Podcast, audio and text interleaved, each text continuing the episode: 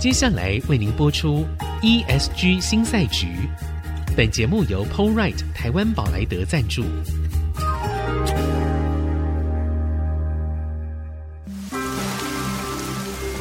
这是企业永续的世纪挑战。这是绿色浪潮下的供应链课题。再造优势前瞻的产业竞争力。欢迎加入 ESG 新赛局，掌握先机，创造新局。欢迎来到 ESG 新赛局，我是节目主持人、人工智慧科技基金会执行长温依玲。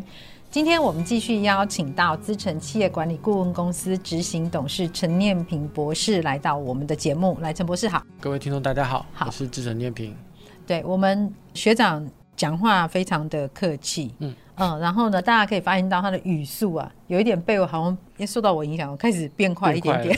对，好，没有，因为我们的节目是在那个第一次播出是在早上的七点钟，对、哦，那就是一个大家上班的时间，所以我们要哎有没有让大家醒来醒来？各位哈，ESG 是很重要的议题，请大家醒来。是，好，我们在上一次的节目里面啊，陈博士跟我们谈到了，就是关于整个 ESG 还有净零排放。全球它整个的发展趋势，然后在台湾以及我们现在面对的这些问题，那我们其实可以知道高阶主管啦，好，然后呢，呃，法规的问题啦，人才的问题，其实这些事情，我觉得恐怕不只是在净零排放，包括 AI 啊，只要是新的科技，其实都会遇到这种相关的问题。那只是在净零排放这件事情上面，它比较特别的是，是因为呢。他这一次看起来，我听过很多企业老板跟我说：“啊，这不是应该要环保署管吗？啊，内容经管会得管。”哈，这个是一个一个很有趣的一个话题。对，那要怎么怎么去跟中小企业解释说？因为不只是老板们要理解，其实包括我们所有的从业人员都要理解说：“哎，这件事情它到底那个脉络是什么？”对啊，不是环保议题吗？那为什么现在是经管会？来管理这，好像看起来好像是金管会动作比较多。嗯、呃，这全世界都有类似的问题，嗯、因为环境议题基本上都是各国的环保署或者环境署或者相关的单位来做一个主导。但是因为金管会可能会现在常常聊到的，像碳费啊，或碳税啊，或是碳边境啊，或是这些东西，都可能跟呃金融交易或是呃市场有关系。那只要相关的议题，当金管会。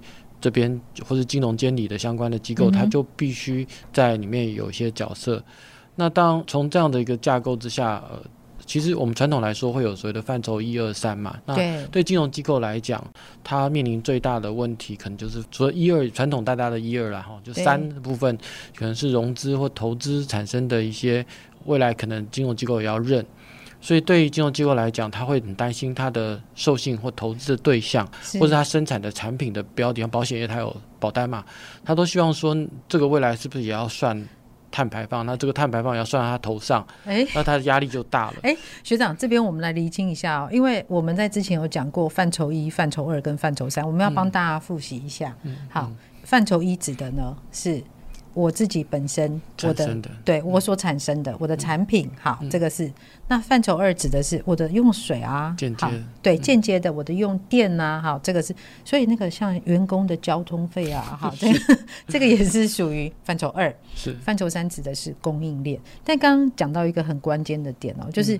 金融产业，好，假设今天银行你放款给一家高污染的行业，嗯，哎、欸，这会算到他头上。我我未来当范畴三在一定的比例上，它可能就要有计算。对银行来讲，它对于高碳排的产业，如果放款过多，它未来可能就是揭露。嗯、像呃，我们最近在推行的 TCFD，对，哦，那这个气候风险的财务报表的揭露的部分，它、嗯、未来可能都要把这些资讯或是 ESG 报告，它都要把它揭露出去了。是，那对金融机构来讲，可能利害关系。也会觉得，哎，你为什么都放款给这些企业？对，也不是一件好事。当然，本身要算呃碳排放的东西，也会有相关的一些压力，像费用的部分，所以成本的费用，那那这边可能就是会有一些影响。所以金融机构对这个事情啊、呃，就非常非常的重视。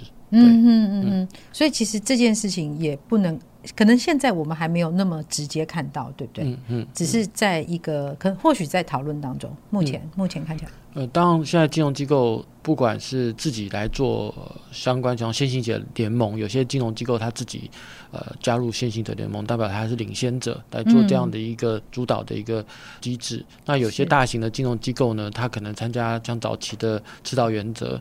那或是说，他可能会参加国外的一些像 pick up，就是金融机构自己参加的一些相关的一些规范。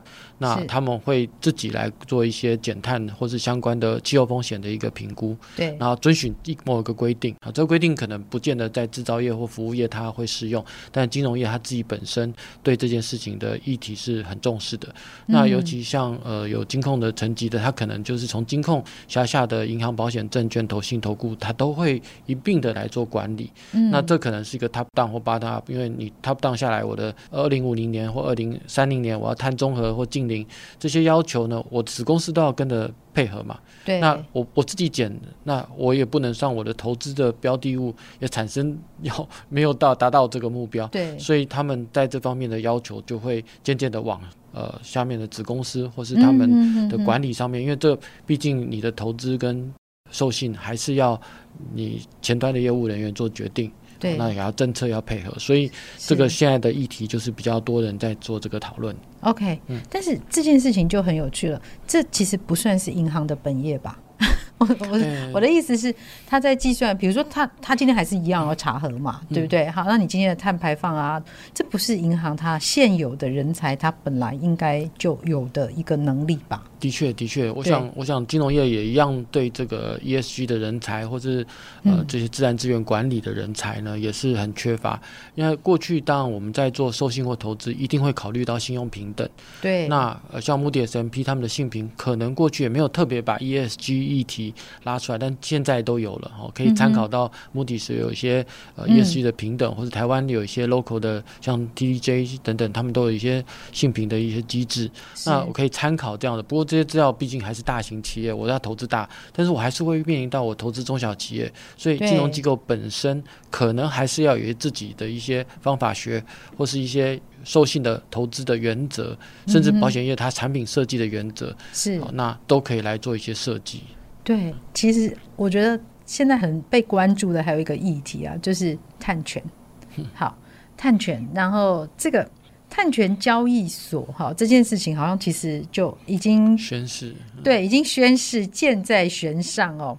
好，那但是就您跟企业互动来的这些观察，你自己看哦，碳权交易所它成立之后，对于产业会产生什么样的影响？嗯，当碳权交易所这个成立，当未来可能会有一些。呃，因为你既然成为交易所嘛，就会让有需要的人他可以取得在适当的平台上交易。它有几个好处，假如说它可以询价，他找到对的人，嗯、我我我要卖，那另外一方面要买，那这时候有一个平台，我可以满足这样的需求。第二个，我溢价是公开透明的，那这个价格虽然呃不同品质的碳可能有不同的价格，不同的来源也会有不同的价格，但是我至少可以借由这样的方式达到一个适当的价格。那再来就是有一个平台，它就有监督跟把关的能力，它可以让这样的交易的成本呃比较低。那因为我不用到处去问，好，或是买到一个不被承认，嗯、因为呃不同的规范或不同的倡议的一个内容呢，其实它有不同的要求。对，那我能不能买到一个适当的一个碳权？那再来就是我这个交易到底合不合格，能不能抵换？好，这都有非常多套，因为现在。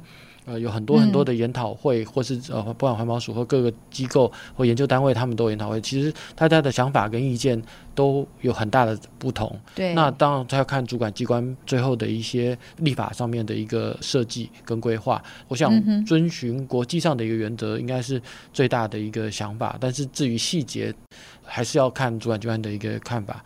对。嗯，对，这边听起来就感觉比较保守一点。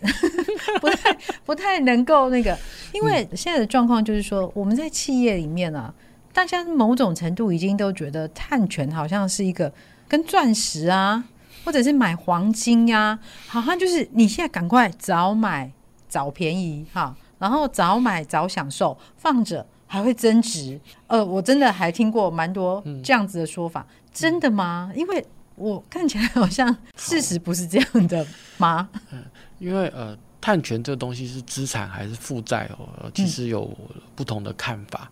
嗯、因为我刚一开始有提到一个总量管这个概念，就是说大家都希望全球的碳排放是越来越少的。对。那所以你总不可能我今天一百吨的碳，我减了剩下八十吨，那我那二十吨拿去卖，让别人去排放，那这样完全没有得到减量的目的。就是总量是要减的，它还是要减，不是交易，不是拿来我我排的，我我剩下的我卖给你，让你也可以继续排碳。当然当然不是说我。排让你排，这个这件事情是是不对的。那、哦、但是这个怎么样，还是要跟法规的一个整合，还有看你要在哪个交易平台做交易，要符合它的规范。那在这样架构之下，其实基本上会有两种产生碳权的方式啊，一个是总量排放的交易，就是发放的一个碳交易的许可。好、嗯哦，那这个部分呢是一个。权利哈，那那另外一个是我自愿减量的一个机制。前面那个是因为我法令要求我要减，那我有可能有一个基线 baseline，那我要减减多少，这个是规范要我减的。对。那另外一个是我自己，没有人规范我自己想减。自愿。对，那我减的部分有有可能是以前这叫碳信用机制，或是说呃以前叫做抵换专案。对。那这个部分呢，可能就会有一些碳的额度，那可以做试光。像举个例子，像我们最简单的换冷气啊，或者。我把制成改善，或者我造林啊，这些都可能是我自愿的，因为我本来可能没有被规范，我自己做了。那这些都可以来做一个转移或是贩售。那假设我是小型企业，我自己做的这件事，我可不可以卖给那些受管制的大型企业？如果说在法令上未来是可行的话，那当然它就有一个交易，但是前提是，也许在我们的供应链，或是、嗯、或是说我要今天真的是为了呃碳中和，我自己为这个产品为了碳中和，我去买了这些碳权，那这都是企业。未来可以规划，但这个还是要看呃我们监管的一些要求，还有碳权的认定的方式，这对有非常多的讨论。是、嗯、好，其实我们刚刚讨论了很多、哦，但是我想很重要的是法规，还有接下来好，到底探权这件事情它是怎么被定义的？好，我们先休息一下，待会来继续回来。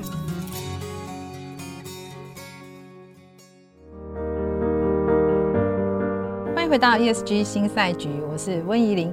今天在我们现场来宾是陈念平博士。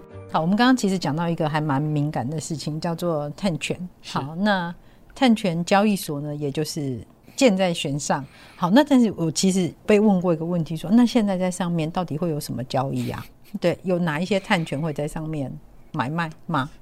这个问题还是要回到最原始的一个概念哦，对，因为就是碳权的使用不会让盘查的结果变少，它不是减量工具哦，它是一个尊约工具。举个例子来讲，我们去百货公司消费，然后你消费多少钱可以停车折抵，但是事实上你的停车费一百块还是一百块啊，你只是折抵了一百块。嗯，那这个碳还是重点，还是要来过一个概念折抵。它也许可以抵碳费，也许可以抵承诺，嗯，也可以抵碳中和，或是产品的需需求，或是供应链上面的，假如说国外供应链的要求，也许啊，这个都要看到时候法令的一些规范，嗯。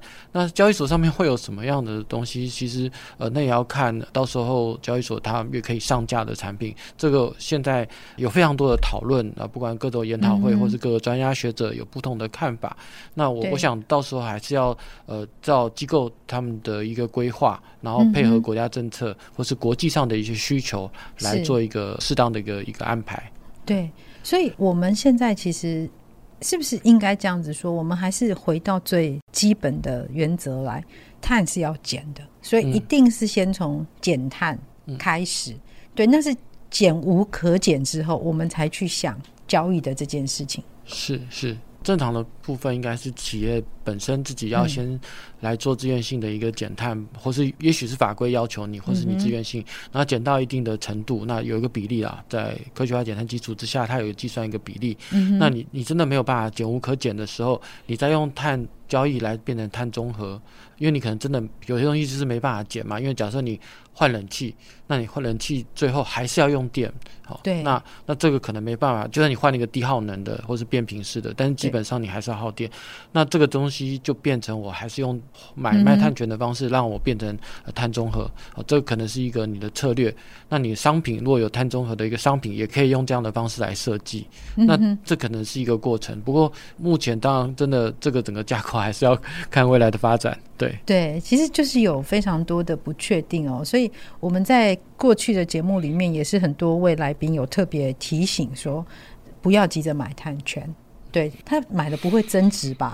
就是这个，这就刚我们之前有一个老师有跟我提过，他认为是一个负债哦，负债不会越多越好嘛。哦、那资产、哦，那大家可能现在很还还是会把它当做一个资产的概念，觉得我资产，但是事实上在碳权的部分，呃，你不同的结果、不同的制成、不同的减碳的技术，都会产生不一样的碳权的价格，或是对应的可被承认的那个内容、嗯。所以这个问题不是那么的。简单，那但我这边方面的专家程度应该是不够的，要看 有关于环工环保或者相关议题的专家才可以有具体的看法。那这个就是目前的一个大概的状况。所以其实碳权不会像金价一样啊，哈，就是有一个 全球一样的，因为还要看你这个碳权是从什么地方来。它其实，在之前我们有位来宾提到说，它是有履历的。哎，你这个是哪边的树林，或者是哪一边的？产生出来的那个碳权是，那就是高品质的碳权，还是其实是没有意义的碳权？好、嗯，那这可能法规上面，如果因为今天如果你今天法规定定了一个新的法规，举个例子哈，现在最流行的就是我们电车嘛，那我们用电车，那电车当然目前法规没有说全部人就是一定要开电车，但是如果哪天法令说我们要都是用。电车的话，那这个的碳的效益就会变没有了，因为这是法令要求你就不能用啊。对。那那所以这个是有很大很大的一个一个认定的一个状况，还有未来发展或法令的一个影响。嗯、所以我为什么一直在讲，呃，要看监理机关或法令的要求。那还有一个国际上的一个接轨、嗯，因为你要跟谁接轨，跟你的呃计算的方式有很大很大的不同。的确啊，因为所有这些定义，它势必是透过法令或者是标准来进行的嘛。所以像我们很熟悉的就是欧盟它的绿电里面，其实现在包括了啊天然气这算哈，绿能也算，核能好，核电哎，这个它，但是它在去年的七月之前它是它是不算的。嗯，所以政策它一下来之后，哎，你立刻发现说那个定义就会为之转变。所以其实大家不用在这个时候太急着去做。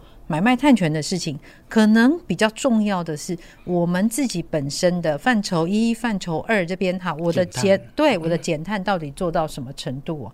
好，那其实从欧盟它宣布试行 C ban 到现在，我我们大概很清楚啦，这就是一个以经济的手段来解决环境的问题嘛，而且看起来是有明显的成效啦。好，那就是至少大家现在都开始动起来了嘛。好，那但是哎，对啦，就是但有一个笑话，就是说，哎，大家经常在开减碳大会的时候，还什么喝红酒啦，或者是就冷气开很强之类。好，但是 anyway，我觉得它是一个全新的标准嘛，所以它其实是随时都在变动哦。那特别想要请您分享，就是说，在全球也好，或者是台湾呢，我们现在有哪一些成功的做法，它可以来因应这样的一个改变？它可能保持弹性啊，然后也保持韧性。那这些方法，它是可能可以值得其他企业来参考的。嗯，那因为呃，金融业可能我比较熟一点啊，金融业有些金融产品的创新，它可能有一些 ESG 的债券啊，或是一些基金，它可以来做销售。嗯，那再来就是它可能会有一些 ESG 的服务。或是他可以提供呃我的授信客户的一些评估，因为他自己也要评估嘛，所以他可以来协助中小企业，帮助他做一些规划。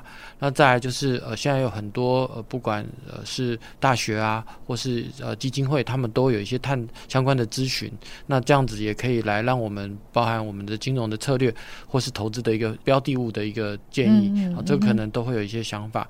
那这样。对碳排放的管理呢，其实也渐渐的有不同的一个架构出来。那我们也要看看它最新发展的状况。那持续的技术的发展，我觉得也是很重要的一点。因为如果我可以买一个捕捉碳的一个技术，或是说我研发出来一个很新的一个方法论，那这样都可以改善我们对于碳排放或是我们现在目前的一些状况啊更有具体。所以基本上我觉得呃应该是有这样的一个方向。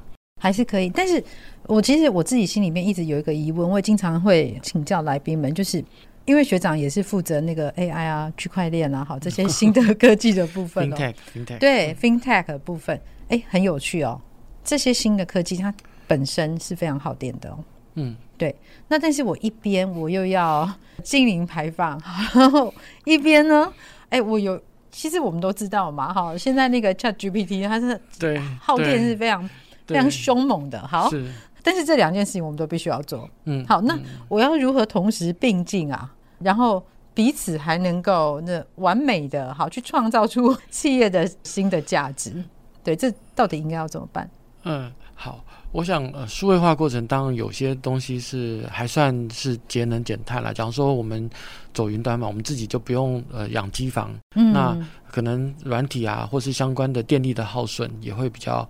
便宜一点。是，但是呢，AI 它就是需要用那个 NVIDIA 的那个 矩阵，就是那个 GPU 来做计算。那个大家知道，那个区块链采矿机耗电量非常的重，非常对对。那 AI 也是用同样的一个对类似的技术，所以它耗电量也是重的。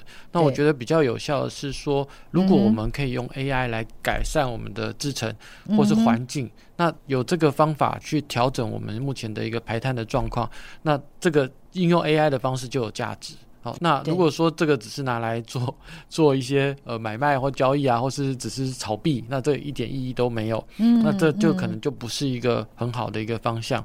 那所以说，呃，我们怎么善用科技去改善，不管是。生活或发展经济，也可以来改善我们的环境友善的程度，甚至呃可以去做一些持续改善的一些精进。我觉得这都是可以的，大家、嗯、用这样的方式是相对有效的啦。对，所以它技术本身呢、啊，我可能稍微整理一下，它技术本身它可能很耗电，是。但是如果它的用途、它的应用可以拿来使得呢，我们在整个能源的消耗上面可以是减量的，是。好，然后当然它减的要比它所耗的更多，是不是？是。那所以其实是要拿来看它的用途来决定，同样没有标准的答案。当然，当然，当然、嗯、是。对，因为现在其实呃，在金融业来说，ESG 分别就是讲说环境，我就绿色金融。那我一样可以用数位转型的方式去改善，让绿色的方式用数位化的方式去改善。那 S 的话，可能我用普惠金融，嗯、那我可以对一些老老残穷做授信啊，或是没有信用额度的人，给他适当的额度。